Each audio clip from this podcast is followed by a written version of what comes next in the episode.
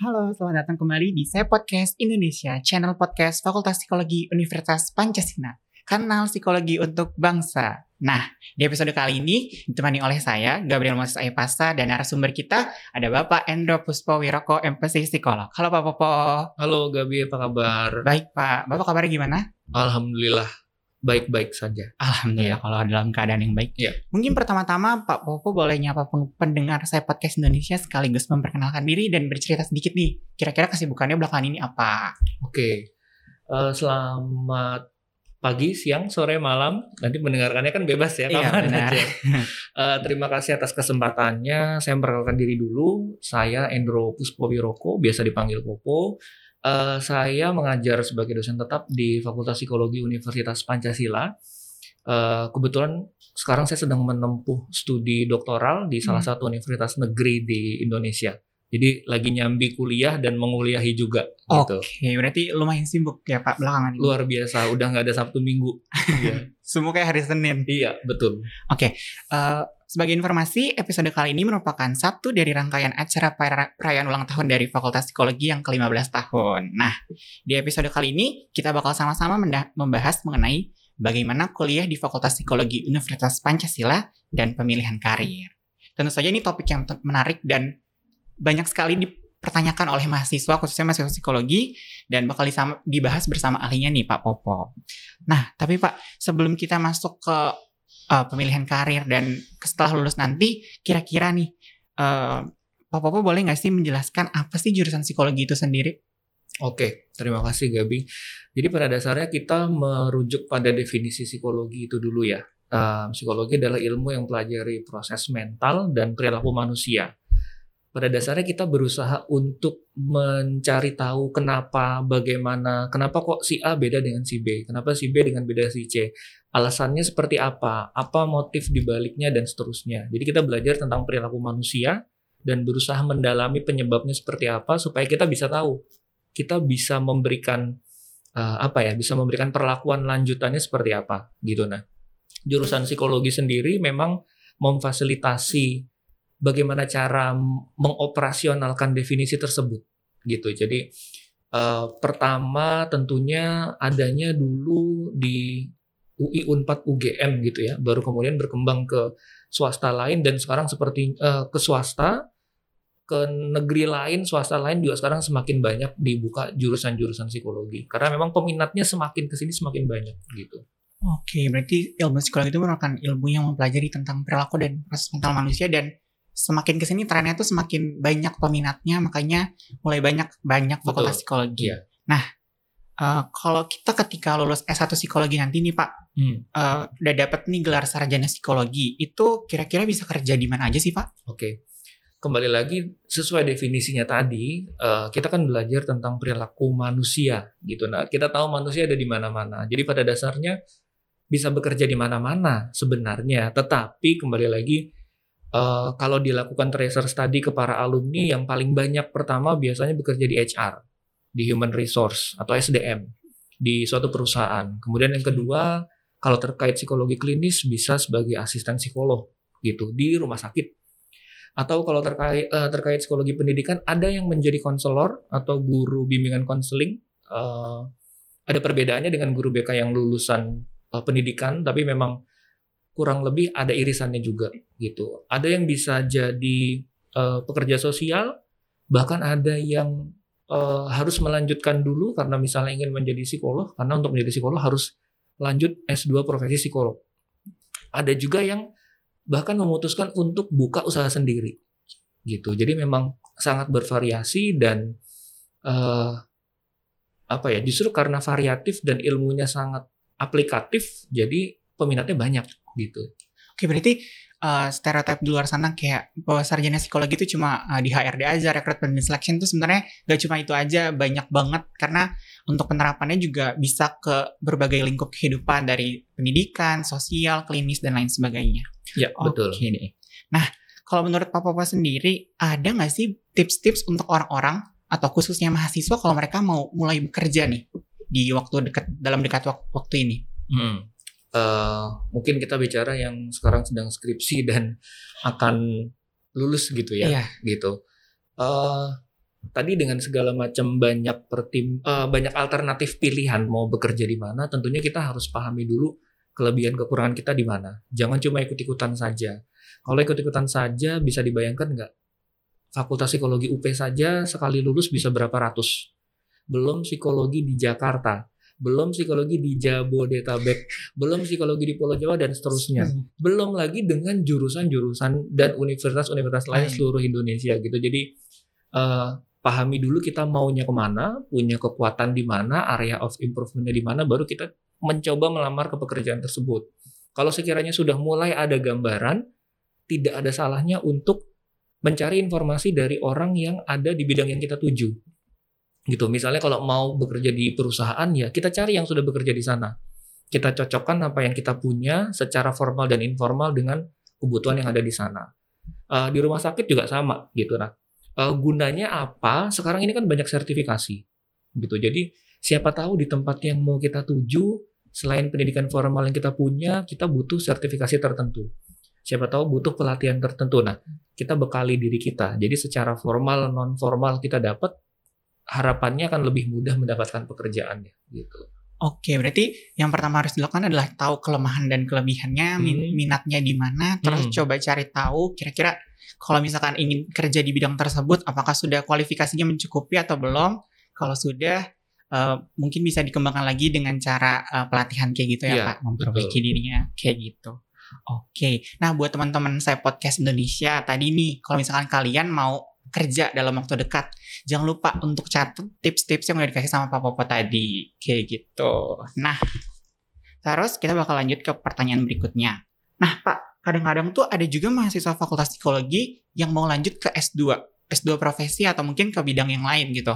Ada nggak sih tips-tips untuk mereka yang misalkan uh, mau melanjutkan studinya? Oke, jadi uh, agak mirip dengan yang tadi.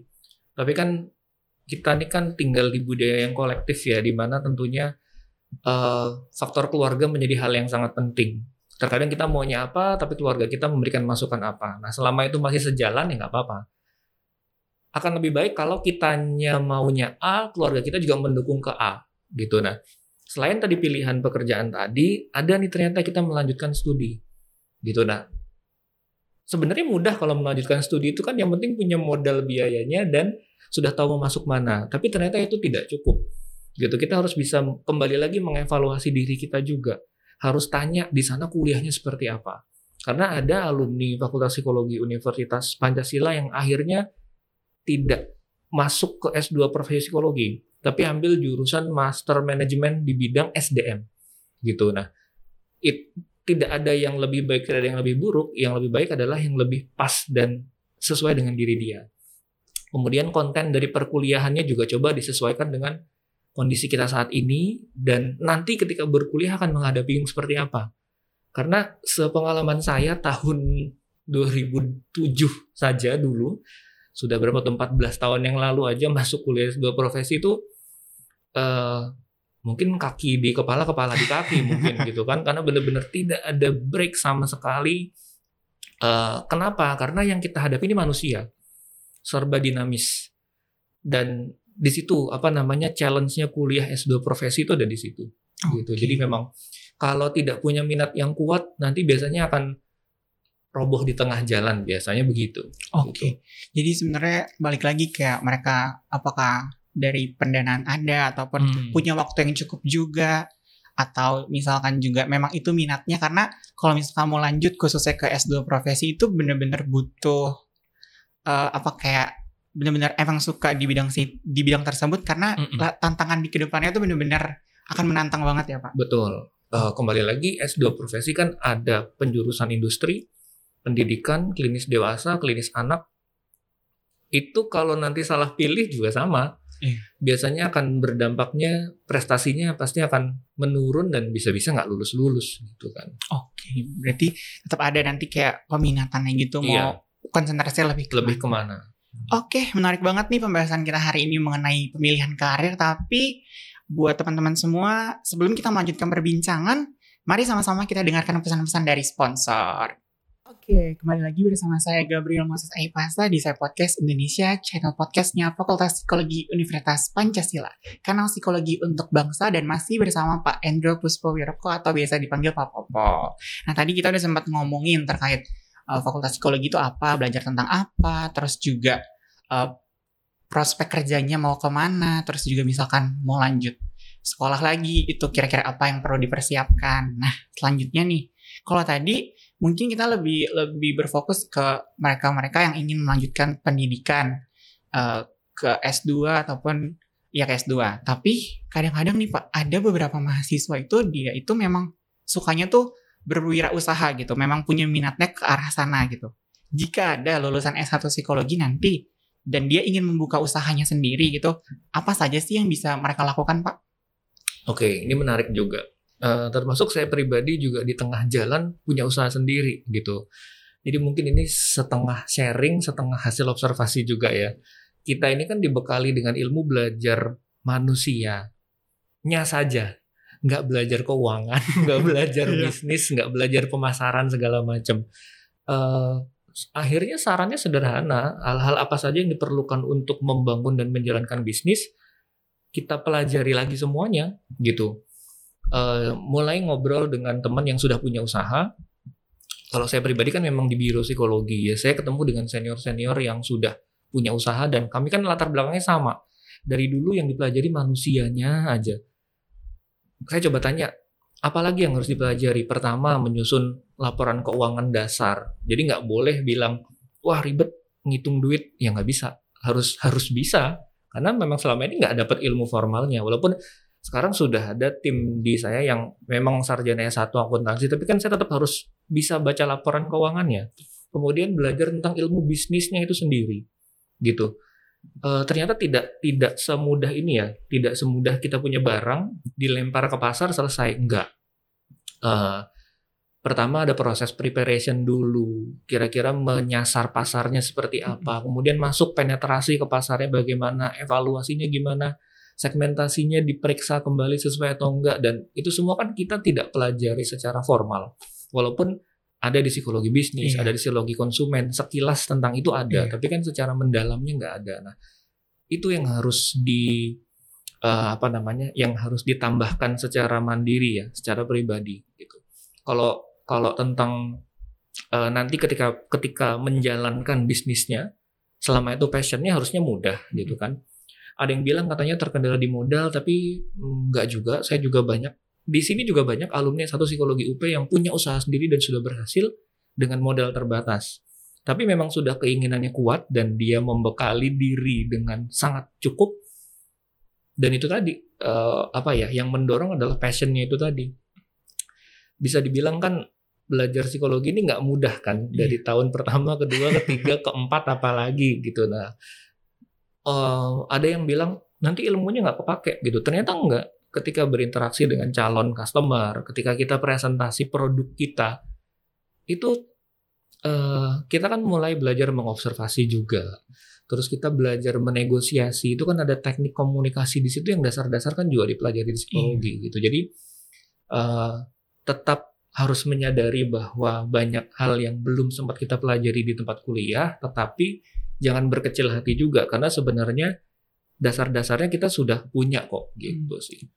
Oke, berarti buat nanti mahasiswa lulusan S1 psikologi tapi minatnya ke arah kewirausahaan jangan mikir salah jurusan karena sebenarnya uh, dari ilmu yang kita pelajari juga masih bisa kok untuk kali untuk kalian untuk membuka wirausaha atau bisnis tapi yang perlu dicatat adalah balik lagi udah udah punya modal yang cukup belum pengetahuan yang cukup belum untuk membuka bisnis kayak apakah cuma pengen buka aja tapi nggak terlalu niat gitu. Sementara kan kalau yang niat itu hmm. kalau mungkin sekadar sharing ya, pas saya juga belajar psikologi, psikologi bisnis dan psikologi hmm. konsumen gitu bahwa untuk bikin bisnis juga nggak mudah gitu Betul. harus harus ada uh, ide bisnisnya apa yeah. terus kalau udah gitu bisnis uh, plannya iya bisnis plannya terus segmentasinya mau menyasar hmm. ke siapa yang kayak gitu itu bakal berdampak banget sih ke perjalanan bisnisnya ke depannya yeah. jadi gitu dan yang paling penting juga kalau itu passionnya meskipun ada tantangan entah kekurangan modal atau apa, pasti itu akan ada jalannya mungkin ya Pak.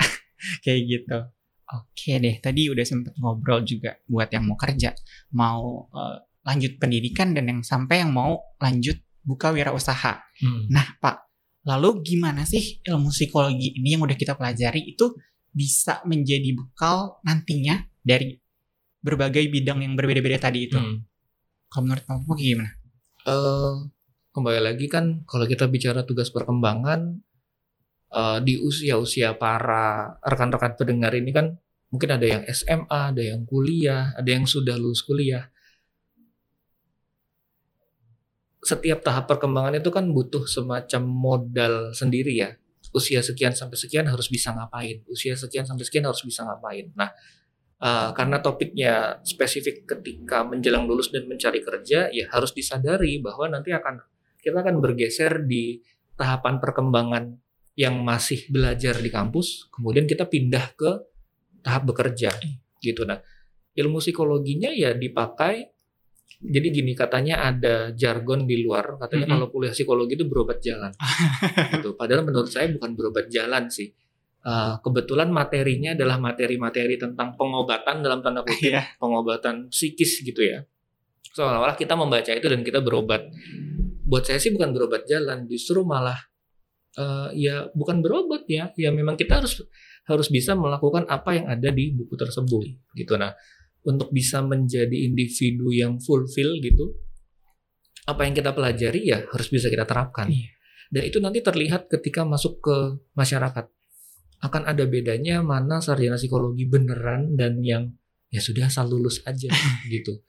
Eh, nanti akan terlihat eh, bagaimana cara dia merespon percakapan orang, bagaimana cara dia menghargai orang.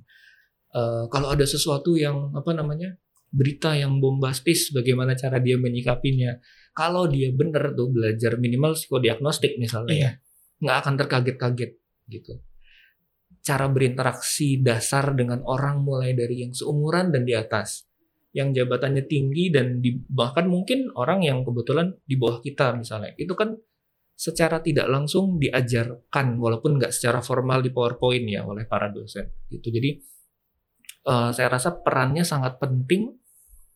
eh kembali lagi tidak tidak formal diajarkan kalau ketemu orang harus begini ya, cara mengelola waktu harus begini gitu. Tapi kan kita belajar regulasi diri, kita belajar tentang kepribadian yang baik seperti apa ya, itu harusnya dipakai gitu. Jadi kalau misalnya nggak dipakai, ya gimana ya, nggak ada hukumannya sih. Tapi kalau sepengalaman pribadi saya yang sebentar lagi udah kepala empat ini ya, saya melihatnya nanti akhirnya masyarakat yang akan menilai.